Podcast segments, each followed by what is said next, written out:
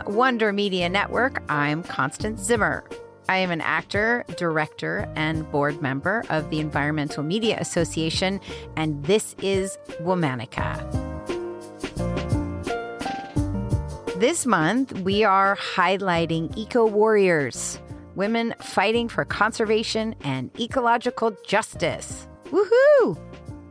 Today's Womanican organized the women in her community to protect their environment and their heritage. Though her name has largely remained unknown, she contributed to a powerful example of eco-feminist organizing. Please welcome Gaura Devi.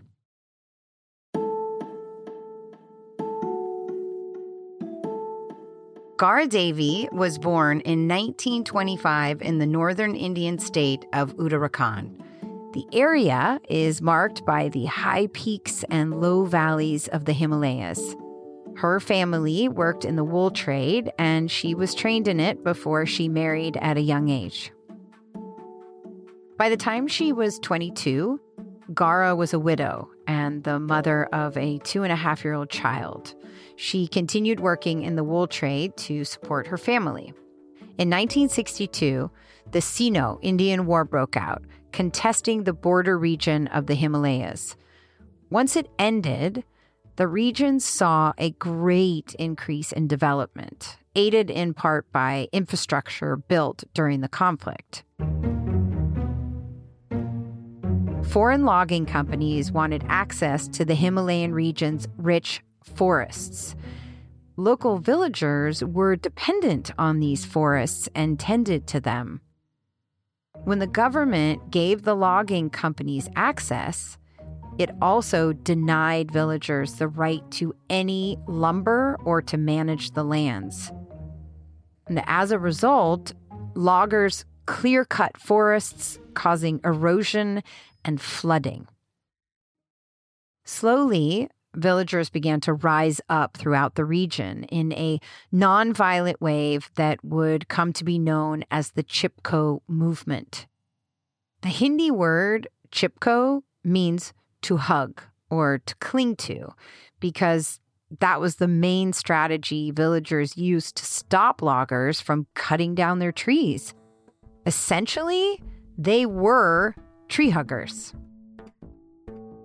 Gaura was already involved in her community, but she became inspired by the movement and led campaigns to spread awareness about the importance of forests. Gaura's real moment came in nineteen seventy-four. The state had authorized commercial loggers to cut down twenty-five hundred trees in the area. Villagers in the surrounding area held rallies and peaceful demonstrations and public meetings to protest the impending deforestation. But the state had a plan.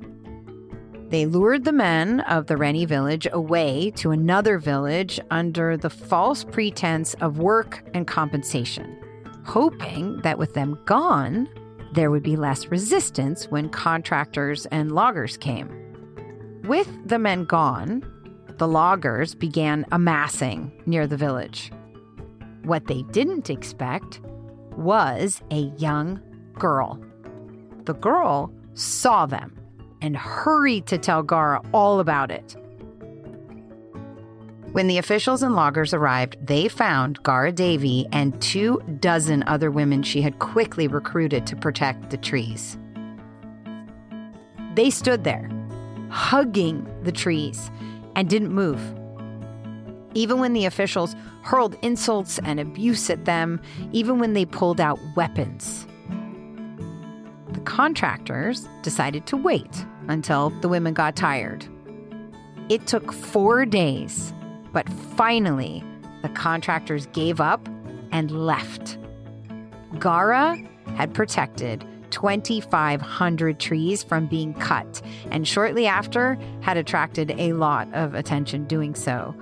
Most importantly, the action led to the state government issuing a ban on commercial deforestation in the area, which lasted for ten years.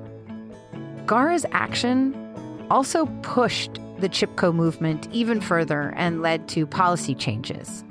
It became solidified as a peasant and women's movement, which continued protesting environmental destruction for decades.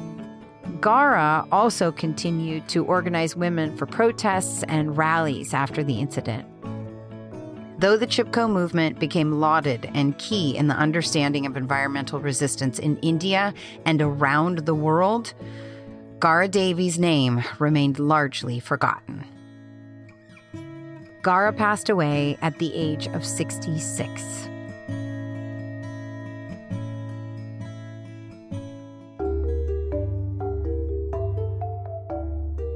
All month, we are talking about eco-warriors.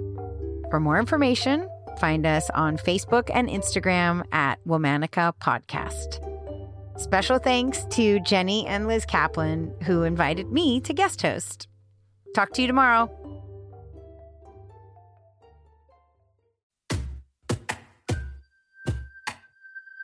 Hey listeners, it's Jenny. I want to tell you about another show I think you'll love. It's no secret that people in Hollywood have become increasingly vocal about their politics in recent years. Actors, artists, and creators clearly feel the responsibility of using their platform for good. The question is, how? From Wonder Media Network comes a new show called The Accidental Activist. Former C N N anchor and acclaimed journalist Aisha Sesay speaks to cultural icons like Amanda Seales, Margaret Cho, and Jesse Williams to discover how an accidental turn of events can spark one's passion to change the world. Aisha unpacks the moment they decided to get involved with social movements, ranging from gun control to racial equity. At the center of it all, they illuminate a core truth of the human condition, the desire to make a difference in the world. So check it out wherever you get your podcasts.